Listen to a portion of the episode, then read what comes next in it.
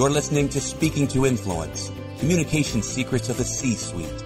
Do you want to speak with confidence and authority, have more influence, and get bigger and better results? Whether you're a top executive, an entrepreneur, or climbing the career ladder, this is the show for you. A leader who wants to inspire others and leave a lasting legacy. Now here's your host, world-renowned TEDx speaker, author, and executive communication coach, Dr. Laura Sicola. Welcome to the podcast, Speaking to Influence, Communication Secrets of the C-Suite. I'm Dr. Laura Sicola, your host, founder of Vocal Impact Productions and author of Speaking to Influence, Mastering Your Leadership Voice. My guest today is Charles Stiles. He is president and CEO of Business Evaluation Services, and is on the executive board of directors and the immediate past president of the Mystery Shoppers Professional Association. Now, does that sound familiar to you? Either the name or mystery shoppers or anything along those lines? Because I got a story to tell you about the connection that we had with it. But first of all, Charles, welcome to the show. Laura, thank you for having me on today. Now, mystery shoppers. This sounds a little clandestine. Give us a real quick, for anybody out there who's going, I feel like I know what this is, but I'm not really sure. What is mystery shopping? Well, mystery shopping is, it's funny when people ask, they have no clue what it is.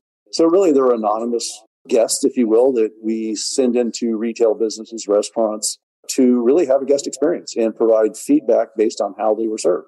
So if I have a company, whether it's a, a clothing store or a restaurant or something like that, and I need to get a better sense of how my store is performing, how my people are doing, if, if there's problems with, you know, I don't know, money disappearing or something like that, or we're hearing a lot of complaints or losing people, and I want to know why, then I would hire you to send in people undercover, either as new hires and trainees or as guests, uh, customers, et cetera, and then they'll come back and report what they have experienced. Is that correct? Yeah, yeah, basically in a nutshell, yes. So businesses have a perception of how they're treating their customers. The question is really, are they matching what they're stated, you know, what they state how they're performing? And so we'll send anonymous guests in to really evaluate how they were served. And, you know, are they really matching what they're stating as the guest experience should be? So that's where the business evaluation services comes in from. We're actually going to experience your world and tell you what we found.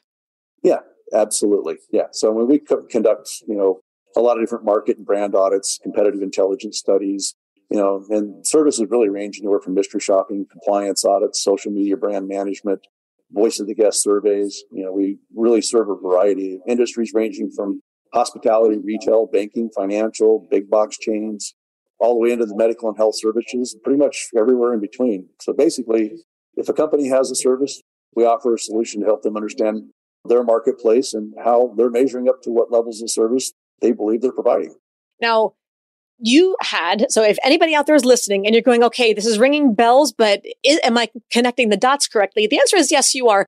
So, Charles, for the better part of a decade, you had a show on the Food Network, and lots of Food Network lovers out there like me are, I saw the show Mystery Diners, and you had 11 seasons running. Is that correct? That's correct. 11 seasons, about 145 episodes, I believe, somewhere around there. That was amazing. And I remember watching that show avidly and, and religiously and watching where you'd actively go in and set up a sting, effectively setting up a sting operation in the restaurants. And it was, of course, Food Network. So it was just restaurants, not stores and those kinds of things. But cameras and people going in with like eyeglass cams and, and wires and whatnot to capture conversations. So it was really quite the clandestine operation. Then you'd have a giant room full of monitors and, and other equipment in some other place nearby where that, where you'd be doing all the surveillance. Was that, did I recall this correctly? Am I describing it right? Yes. Mystery Diners on Food Network. Correct. So much fun. So, and can people still find that on foodnetwork.com or something? Are there all those episodes that they can go back and check out again? Yeah, you know, and I think they have it on different channels as well. I know that it shows up on Netflix and other, you know, stations as well currently, I think it's maybe doing some reruns, but it's not currently in production at this moment. So, so much fun to watch as I highly encourage people. If you're just looking for something fun to watch at night that doesn't have political overtones, doesn't have, eh, you know, people aren't dying. It's not all the horrible stuff that you see on TV. You just want something fun. Go watch Mystery Diners. So, okay. How did Charles and I end up coming to have this conversation here? Funny little conversation. You say, they say you got to pay attention and luck is when preparation meets opportunity. I was sitting in my home in Philadelphia about 10 years ago, a little something, 10, just about eight, something like that. And looking out my kitchen window. And sure enough, across the street, I see somebody there standing on the corner and he looked kind of familiar. I'm thinking to myself, I know that face. Kind of looks like the guys on my television on Friday nights or whatever night it was. And sure enough, you know, I walked outside afterwards and you were there uh, in the cafe across the street getting a cup of coffee. And I thought, I'm going to introduce myself. Why not? And look at that. Now, 10 years later, we're still in conversation and now you're on the show. And I thought, yep, there it was. That was a lot of fun and a nice surprise, frankly. So I like to tell everybody that I picked up Charles on a street corner in Philadelphia. yes, you did. It's actually true. Yes, yes, it was. And uh, but see, look at that. Just goes to show everybody out there who's like, oh, I'm not good at networking. I'm not good at introducing myself to people. I'm not good. Just do it. I mean, really, what do you have to lose? He didn't know me from Eve. I didn't know him. If I walked away and he was like, who was that idiot that just said hello to me and told me she li- liked the show I'm on? Okay, you know, so some random stranger who I'll never see again thought I was an idiot, but really, is that likely? Not so much. So look, look at what can happen if you do take that first step and say hello to people. So we have this great conversation. Let's take it in and get down to business. So tell us a little bit about what's your favorite part of your job and why? That, that's a good question. The, the answer to that is going to the bank because that means I get paid. I think that's everybody's favorite part of their job, but that notwithstanding. No, but just getting old. You know, really, the favorite part of my job is really working with a variety of companies and industries and learning what their pain points are and partnering with them to provide solutions that help them build and sustain a customer focused service culture. You know, whenever a company reaches out to us, we know there's a reason that they're calling us. And it's our job to ask the right questions to better understand what those reasons are and to help them find solutions for their pain points. Sometimes they're receiving negative reviews, they're hearing customer complaints, seeing their numbers decline, and or you know have implemented some type of a, a training program and they need a solution to effectively measure the success of the training they put in place and provide them with feedback on what needs further focus or additional training. So really, you know, favorite part of my day is really helping other businesses succeed. Yes, yes. I think that's most of us are uh, in that kind of role of just I think people can lose sight of the importance of wanting to help whoever your your in, internal or external customer that you're serving is your heart still in the service? And when it is, what would a difference that makes. Now, with all of this, what's one of the biggest issues of the day? And how do you have to adjust your approach when you're talking to different key stakeholder groups about it? Well, I think one of the biggest issues that, you know, seems to all industries are facing and are impacted is that no one seems to want to work these days. Mm. it doesn't matter, you know, what industry you're talking about. The consistent thing that you hear from all businesses seems that they're struggling finding people that are willing to get out of bed and simply go to work. You know, and I'm not sure what happened, but you know, prior to COVID, it didn't seem like it was such a big issue. But now that things are starting to normalize from the impact of COVID, it's a struggle to motivate people to go out and go to work. And you know, one of the cha- challenges that we personally face as a business is that, and we faced this over the years, is getting our customers to understand the costs associated with providing our services and adjusting our costs based on the economy is costs continue to increase, we're predominantly an independent contract business model. And we have to rely on our independent contractors to conduct our field work. And now that all industries across the board are facing the same issues of having people, you know, not wanting to work and having to pay them more money to get them motivated, it, it's opened the doors for us to now help them to see the struggles and the impact for us as well. And our approach has quite honestly been communicating the challenges that we have with them and being transparent and that if we're to be successful in helping them, we have to adjust our compensation to motivate our ICs in order to provide the services that they rely on. And that has been one of the biggest things we've had to face and, you know, kind of where we're at today. You mentioned that it's primarily a, an independent contractor driven business. I don't think I would have understood the magnitude of that statement until a couple of weeks ago. For everybody out there, Charles invited me just this past month to be the keynote speaker at the industry conference. So to be speaking to all these leaders who run the mystery shopping organizations, the providers of the mystery shopping services, I was talking to some of the people there and on average, for each of the providers, or even just across the US broadly speaking, how many mystery shoppers are employed? And by the organizations that do the contracting? Well, I mean, that's a real hard number to put your, you know, to put your finger on. I, I can tell you this: we have about 1.2 million registered independent contractors in our database that we can work with at any given time, depending on you know what the project is. We have the largest resource, I believe, in the industry. I, I would say roughly there's probably 1.5, 1.7 million total mystery shoppers in the United States, Canada, North America as well it's a huge number. It's just a huge number within a single. And it's not just that there's a lot of contractors out there, but there aren't a lot of providers. So, you know, one of the, uh, one of the, your colleagues that I spoke with, he himself employs 1.1, 1.2 million contractors in his database. I mean, that's amazing to think. We think we have a lot of people, a lot of employees. If you have a thousand employees, if you've got, you know, some of the clients that I work with have a hundred thousand or more employees around the world. 1.1 million contractors that you can use in your database. That's a lot of people to manage. Yeah, it, it is. And, and it's, you know, important to kind of understand that not every one of these individuals are being used by myself or them at any given point in time.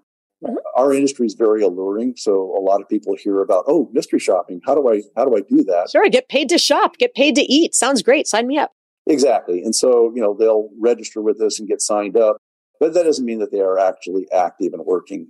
But we do typically about every year go through and remove people that have not had an assignment in a year or so to keep that database under management. But there effectively is about 1.2 million people that are somewhat engaged at some level. So so it's a lot of people to have to coordinate with and to negotiate these kinds of terms with as well. It is. And, and as I was just stating a few minutes ago, the, the biggest impact is getting people motivated to turn the keys in their car to go out the door. Nobody wants to put their feet on the floor anymore. I don't know what it is.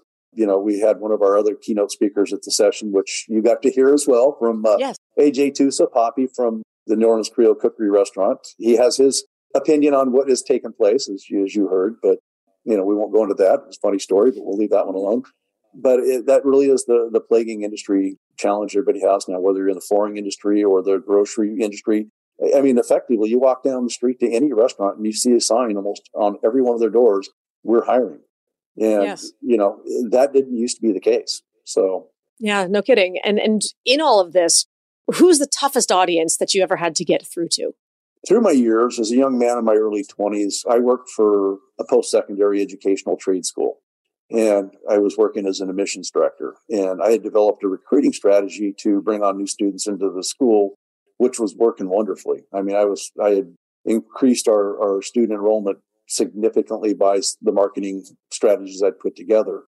After about six months after I had started this, you know, this new concept, the owner of the school had hired a new dean of education whose philosophy was the best man for the job was employees from the school where she worked from last. And after bumping heads for a period of time, I decided that, you know, it's time for me to start my own business. And that was really one of the first businesses that I had started. And so I stepped out on my own, started a student recruitment business and offered it to other schools.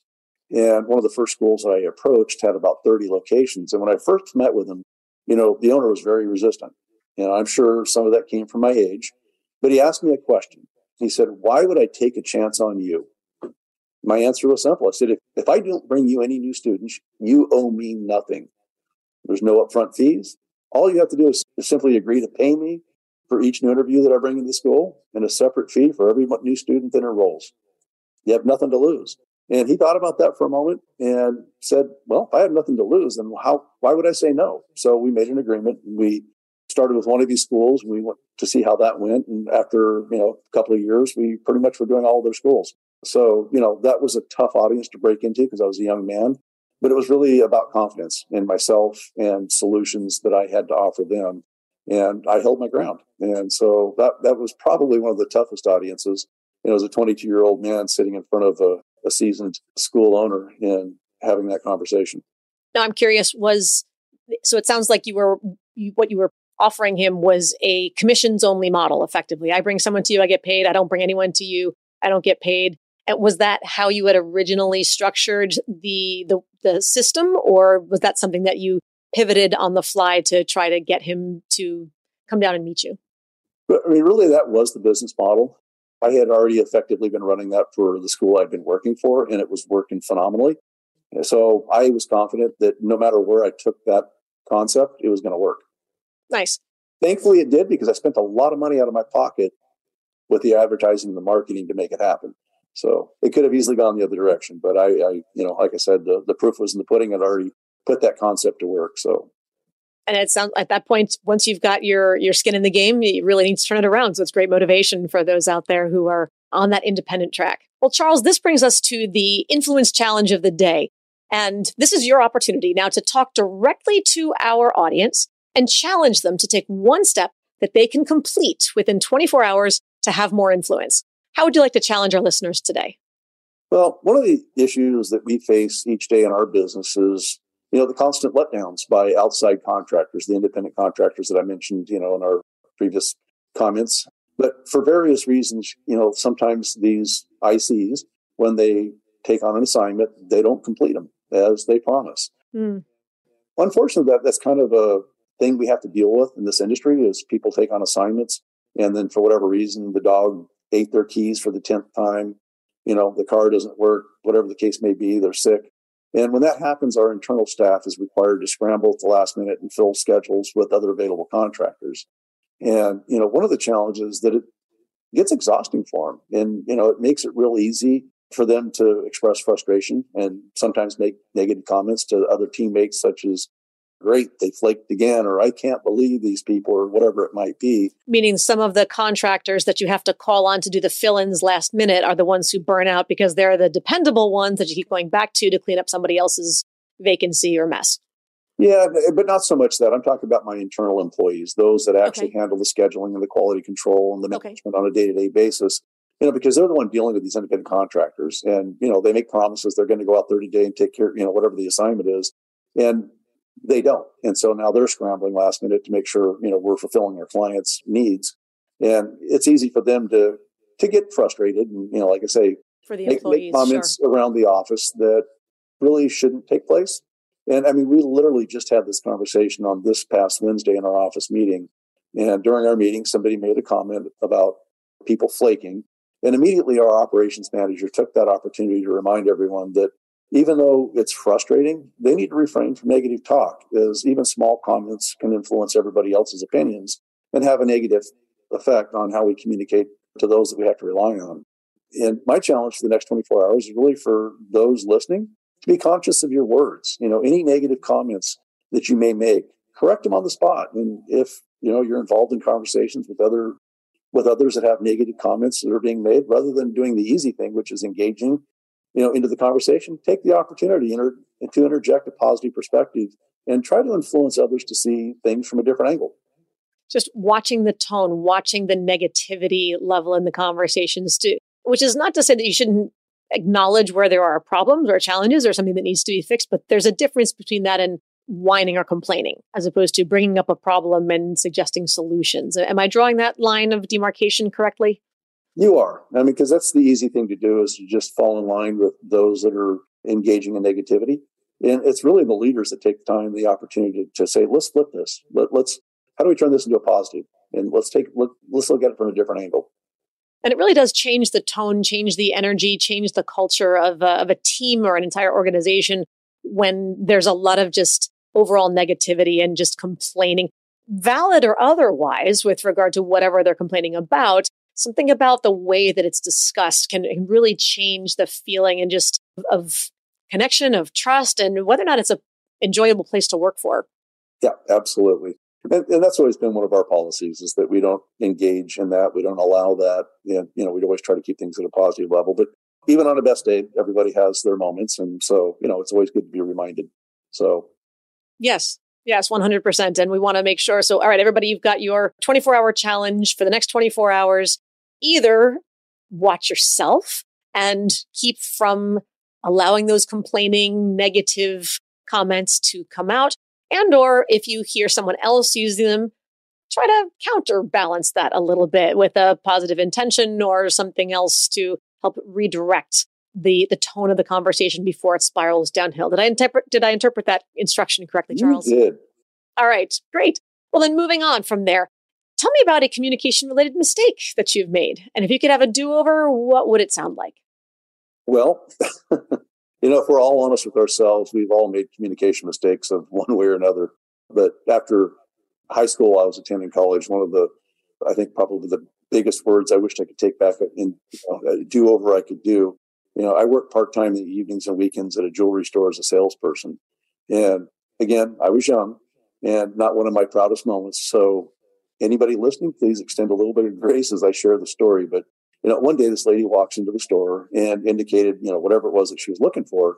And through the course of conversation, I wanted to be, you know, more personable. And I asked her when her baby was due. Uh oh. Countenance changed. And she said, I'm not pregnant, and turned and walked out. Ouch. Yeah, it was kind of an ouch moment. I learned a lot that day about making assumptions and being careful about what you say. You know, if I had a two over, I would have sounded more like, So tell me about yourself. Do you have any children? Are you planning on having someday? And, you know, really let her share whether she was pregnant or not. And had I taken that approach, I think the whole experience for both of us would have gone a lot differently. But that was yep. my lesson. So I don't know if that was what you were looking for, but I think that's a pretty big one. And I think all the, uh, every HR rep who's listening right now is going, Oh my gosh, the yellow flags are flying and the uh, sirens are going off. And yeah, those, that's a definite one that I think too many people have experienced. And, you know, pregnancy is such a, a challenging situation, whether to discuss it or not. And just sort of note to self to everybody, perhaps stay away from anything regarding body types and, and just leave it at that. When in doubt, stick to the topic. How about the what kind of jewelry are you looking for and why, for example, and stay safe. So, yep, that's everybody out there just went, ouch.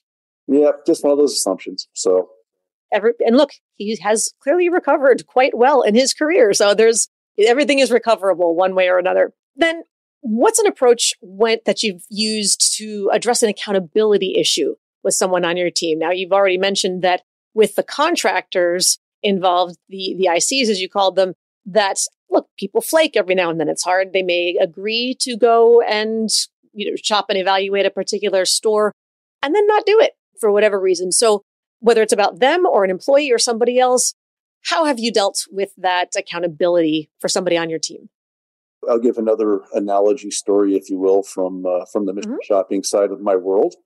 You know, one of the key areas that can determine success or failure in a business is ensuring clear communication, you know, with our customers and making sure that we ask all the right questions before we set up a new project to eliminate any potential avoidable issues or misunderstandings that could take place. And that's two sided. Sometimes that is dealing with the clients that we work with and those that we serve, as well as the independent contractors, the internal employees that, you know, that manage and work and, and conduct the audits itself. And so one of the short stories I want to share is a lesson that, you know, we've learned over the years that has helped us really ensure that we have clear communication, you know, on all fronts. And as I mentioned, you know, the mystery shopping service into variable industries. Well, one of our clients is retail ballet dance for a company, and one of their locations is in New York.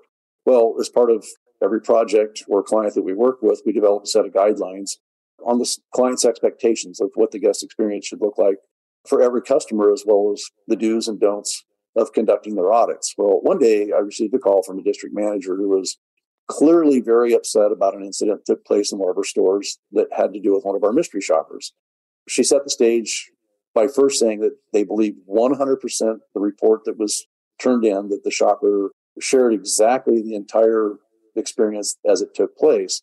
You know, she went on to explain, however, that the circumstances that took place and to share that the girls were freaked out and they didn't want to help the shopper because it was a male customer who came in who was trained sorry, who was trying on women's tutus and women ballet clothing. So as a result, the shoppers reported, you know, a poor guest experience, rightfully so.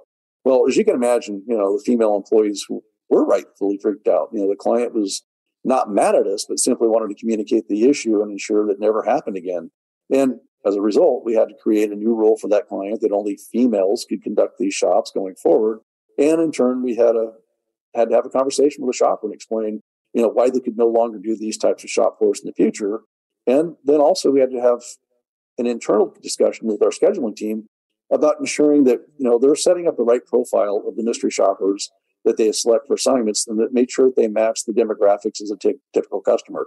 So, you know, that's a, a, an interesting story that took place, but it's something that, that helped us grow and learn, you know, really on how we effectively communicate inside. So it's funny to, because I think the most important point that you mentioned in that is the idea of if if you're try, especially trying to do something undercover and you want to identify what is the typical client experience, then to ensure that the people who are working in this store are behaving in their usual way, on the one hand, then we should send them someone who reflects the, the standard customer to know what the standard experience is like. That being said, if nowadays I would almost imagine that there could be value for certain organizations to say, okay, well, you know what? We're trying to expand our customer range, our demographics, and we want to be more inclusive. We want to have more people from various backgrounds and, and whatever it is to come to our store and to buy our stuff and to feel welcome here, etc. Are our people treating them the same way with equal respect and courtesy and whatever else? Then to be able to say, you know what? Send me people who are every shape, size, color, square, circle, triangle as possible, except this traditional, you know, three foot by two foot of a person kind of a thing, just to see what they do. But the, I, what I think what I'm taking away from this is just remembering the importance of having the conversation to set expectations and ensure that when you know who you're looking for or what you're looking for, that you articulate that clearly and that you, you double check that you have interpreted it clearly of, of what the appropriate avatar would look like if you're going to get the answer that you're looking for. You, you can't, if you, if you don't ask the right question, you won't get the right answer back. Am, am I hearing that correctly? Yeah, that is exactly correct. I can imagine, especially with, for this particular studio, did they work with adult clients as well, or was it mostly like children? Because if you're used to working with kids sort of 18 and under, and so that's even the age thing on top, and then you get a 50 year old man coming in and trying on tutus that are intended for children and whatever else that it just adds that many more layers of something's off here. Yeah, no, I mean they, you know, obviously work with adults as well. And again, this was in New York, so they do have, you know, the ballet theaters and so which also at that point you'd think if it's in New York, then they should be even less surprised at the wide range of people who come into the stores. That's the beauty of New York but not normal for a for a man to come in and put on you know the women's clothing and stuff. So talking with the this individual auditor, their feedback was that they do Broadway shows, they do cross dressing, and that that's normal for them. They understood that that's not normal for our clients, and so you know they understood why we wouldn't be sending them back in. But that was their side of the perspective is that that wasn't odd for them. So sometimes you have to really kind of adjust and make sure that who you're serving how you're serving them, you're, you're matching those stated needs and, you know, in, in all ways around. So, yes, yes.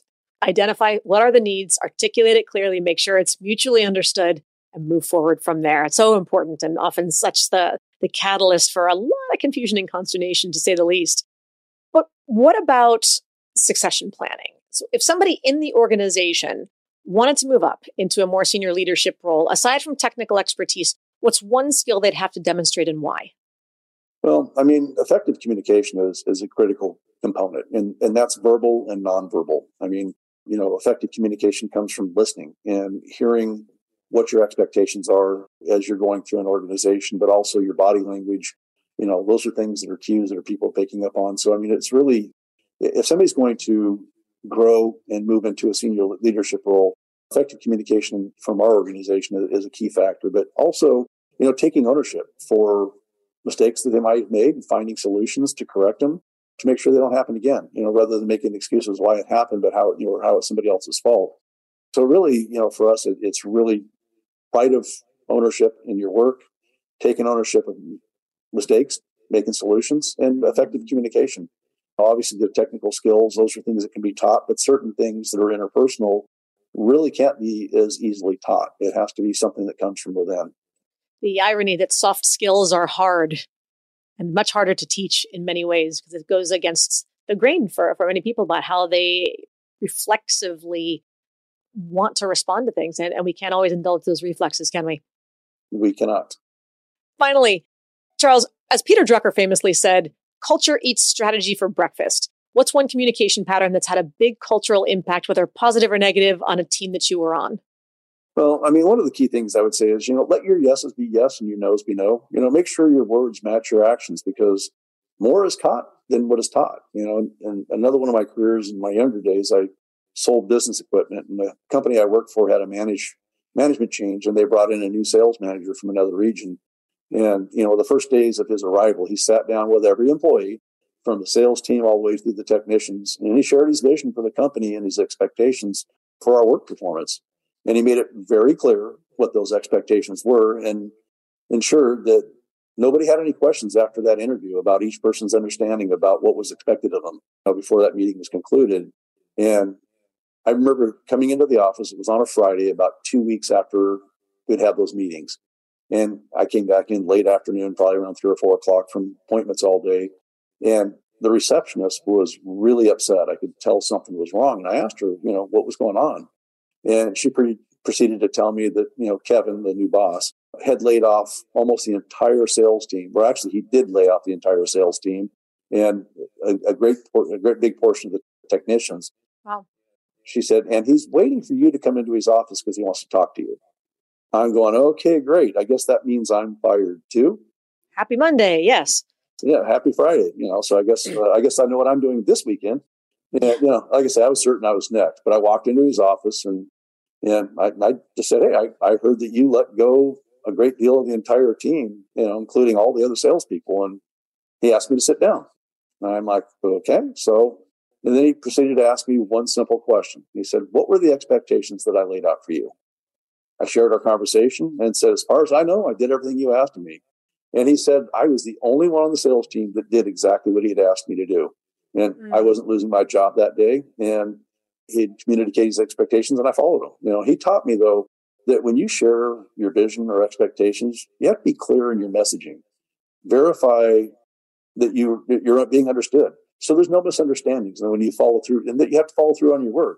And you know, there's no room or place for being wishy-washy in the business environment. That you know, because doing that causes anxiety and uncertainty in the workplace. So I've learned as a leader, it's important that you demonstrate by actions, and that I'm also following the same rules that I require of those that I lead. I would imagine that that's something where he probably thought he was quite clear, and obviously you understood him correctly, but you know, had he just taken a couple of extra steps, he could have saved himself a lot of headache by at least retaining some of the people and not having to replace virtually his entire sales staff at that point. Well, honestly, he he was right in his actions because I mean everybody was running rogue. Every, I mean people were just goofing off. I mean the the numbers were down. That's why they brought him in. They they knew huh. a big turnover needed to happen, and you know he he was one of the honestly, he's probably one of the biggest leaders in my past that I, that I still look back to is how he demonstrated his management skills. I mean, I mean, even in the sales role, he would tell me, you know, I'd come back from meeting with a client. He'd say, "Oh, did you close the sale?" Well, no, they. And I'd have an excuse of why I couldn't get the get the order that day. And he said, you know, he'd tell me, he said, "Okay, I'm going to give you two days, and if you don't have that order, I'm going to go back out and I'm going to get the order, and you're not going to get a commission." And he did that to me probably about six times. And it really taught me I better start asking for the sale. So he had a way of, of his leadership skills, but he did what he said.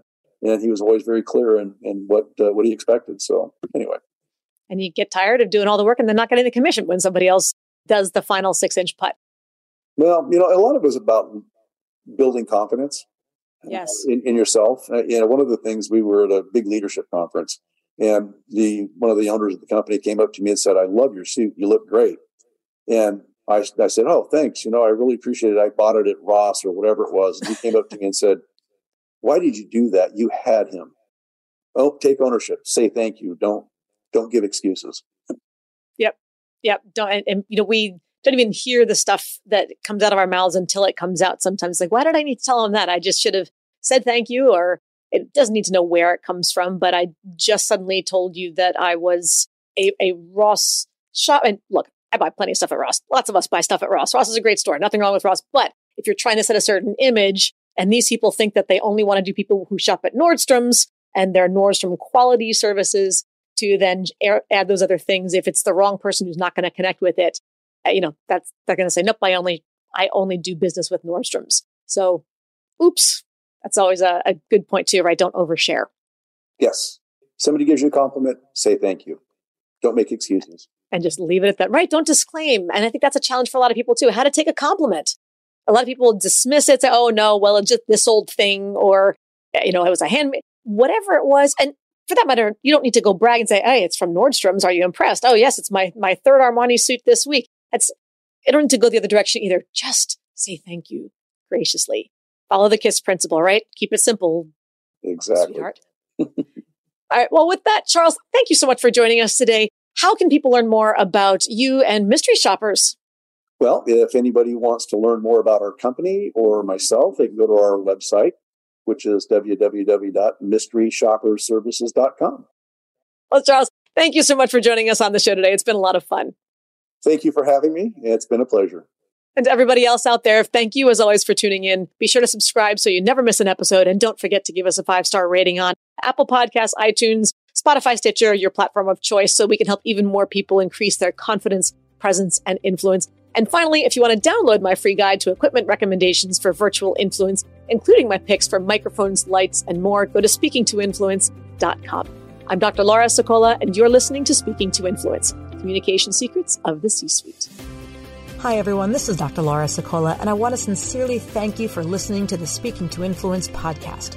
If you love listening to these episodes as much as I love bringing them to you, be sure to subscribe so you never miss an episode. And please go to iTunes right now to rate and review our podcast in order to help us expand our reach so even more people can master the three C's to command the room, connect with the audience, and close the deal.